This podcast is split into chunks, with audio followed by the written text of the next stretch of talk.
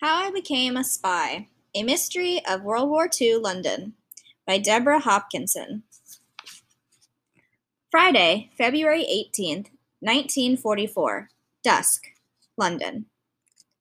I wasn't thinking about becoming a spy that night. I was just trying to be brave, do a good job, and stay out of trouble. It wasn't going well.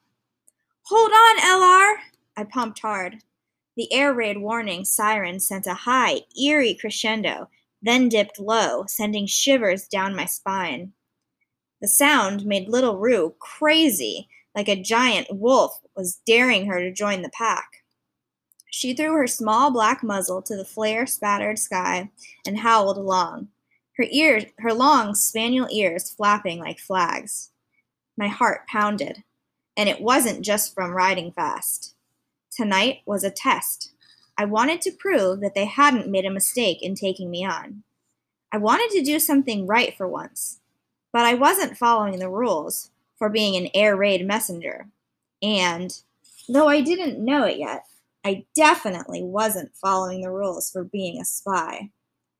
Now, of course, I'm an expert. Rule number one always try to blend in. When the sirens had started up, I couldn't find my steel civil defense helmet with the M for messenger emblazoned on the front. So I'd grabbed an old tin pan and jammed it on my flyaway red hair. Rule number two don't carry any conspicuous items. My bicycle basket should have contained my torch, what Americans call a flashlight. I'd run out without that, too. Instead, it held little Rue otherwise known as LR. Conspicuous? She was the cutest dog in London. Rule number three be alert at all times. And maybe if I'd been paying more attention that night, I wouldn't have run into the mysterious American girl. Then again, if that hadn't happened, I might never have become a spy. Part 1 The Mysterious American Girl. The agent, unlike the soldier, who has many friends, is surrounded by enemies, seen and unseen. Special Operations Executive SOE Manual How to Become an Agent in Occupied Europe. Chapter 1 You See, but You Do Not Observe by Sherlock Holmes in A Scandal in Bohemia. I kept my head down as I went around the curve, hoping the pan wouldn't fly off my head. With my right hand, I steadied my quivering spaniel and tried to keep her from toppling out of the basket. Still, even one handed, I swear I would have made the turn with no problem. Except. Except the girl was standing in the middle of Maddox Street. I shouted, Hey, watch out! Too late. I had to let go of little Rue. I grabbed both handlebars and pulled hard to the left. I wasn't quick enough. My right pedal struck the girl's shin. We all went down. I banged my left knee. The pan clattered away, and LR tumbled out of the basket. She bounced up and began barking and twirling in circles like a crazy wind up toy. Overhead, bombers roared. From the ground, ack ack guns shot defense fire into the sky. I scrambled to my feet, rubbing my knee. Are you all right? I yelled over the din. The girl didn't answer at first. I reached out a hand to help her up. She pushed it away. Why don't you watch where you're going? Me? You were standing in the street. You're lucky I wasn't a bus. You would have been crushed flat. Then I stopped. Pointless. It was pointless to argue. I could tell from her accent the girl was American. The city was crawling with them.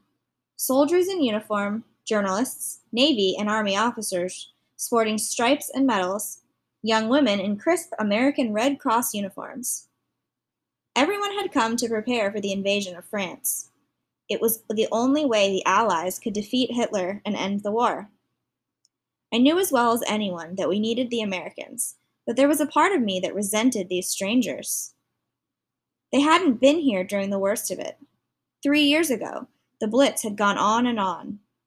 We'd lived through all night bombing raids, incendiary bombs designed to burn London to the ground. rubble and destruction on street after street. A lot of kids had been sent to the countryside. My older brother, Will, and I begged to stay. The Americans hadn't lived through that. Compared to us Londoners, they seemed to burst with hope and energy. Maybe they just ate better. They had money to eat in restaurants, where, so we heard, you could still get real food. They hadn't spent years waiting in long queues, ration cards in hand, to buy food that didn't taste much like food. Latecomers, too late to change what had happened to us. Dad, as always, looked on the bright side. We can't achieve history, achieve victory without them, Bertie, he explained. Britain needs American troops and trucks and tanks. We need them all. Be polite when you encounter anyone from the United States. And so I tried again. Sorry I knocked you down, miss. I'm a civil defense volunteer. It's my job to tell you to get to the shelter immediately. It's just up the street. The girl snorted as she stood. She brushed off her coat. you don't look very official. You look like a kid. And what was that? A tin pan on your head? I felt my face burn. I'm 13. It's it's this is the first time I've been on duty during a raid and I couldn't find That's as far as I got. All at once, the night spin splintering apart. Woof! Bam! Get down! I hollered. I had just enough time to grab LR and throw myself to the pavement. I curled over her I curled over her warm, furry body and whispered, It'll be all right, girl. We were lucky. I felt the ground shake, but the bomb had hit nearby, most likely a block or two away. I glanced up to check on the stranger. What is she even doing out alone at dusk? I wondered. Most people headed inside on a late winter afternoon, especially now that the German bombing raids had begun again. Please, miss, it's not safe to be out. The girl shot to her feet. I've got to go.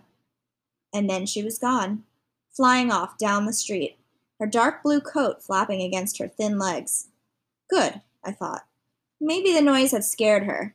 Maybe she'll follow directions and get to safety. Go past the big church on your left, I bellowed. You'll see the sign for the shelter to your right. I couldn't be entirely sure, but it looked as if she darted right past it. I shrugged. Well, she wasn't my problem. Time to get to the command post. LR wriggled out of my arms and started sniffing around. I went searching for the tin pan to stick back on my head. Next thing I knew, LR was at my feet, tail spinning like a propeller. Woof! Out came a muffled bark. Her little jaws were clamped onto something. What do you got, LR? Drop it! I was about to reach for, for the object when the sound of footsteps startled me. I turned to see an older couple passing by, heading in the same direction as the girl. Let's go, dear, the man called to the woman. Almost there. I'm a civil defense volunteer, I hollered. Take shelter, now! Thanks, lad, but we're almost home, the man said, reaching out to grab his wife's hand. We've got a Morrison shelter under our kitchen table. We'll be safe.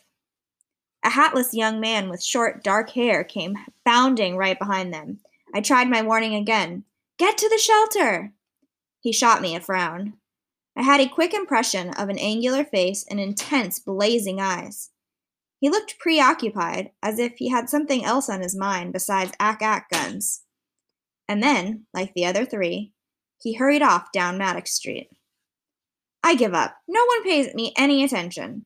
I complained to LR, who was still wagging and waiting for me to claim what she had discovered. I picked up a battered red notebook, small enough to fit in my trouser, trouser pocket. I slipped it in without thinking too much about it. Then I reached out for LR. Now we really have to go. Back in the basket. The wardens would be disappointed in me. Disappointing people was all I seemed to be able to do. But LR wasn't listening either. Nose to the ground, she paced she raced past me, going back the way we'd come. She wasn't going home, was she? Oh, come on, LR! Get back here! I snapped. You're gonna make me lose my messenger job! I lunged.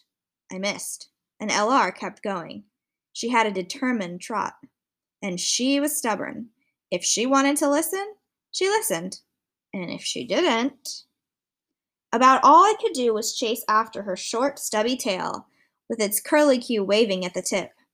It soon became clear she wasn't heading home. She disappeared around the curve and into a small side street on the right. LR was trained to find people in the rubble. This street hadn't been hit, though. The blast I'd just felt had been farther away. So what was she doing? I stopped short at the entrance to the narrow alleyway. Little Rue! She'd vanished into the gloom. The sky had grown darker and the night quieter. The sirens had stopped for now. The bombers had moved on, at least from this part of the city. I'd forgotten gloves and my hands were cold. But as soon as I stood alone in that eerie place, my palms started to feel clammy. There was an odd prickling at the base of my neck, almost as if someone was watching me. I peered over my shoulder and squinted. I couldn't see anyone. I tried to keep breathing in, out, in, out. It helped me stay calm, sometimes. If only I had my torch. Mom used to remind me about things like that. But that was before. And then I made myself do it. I took a step into the darkness.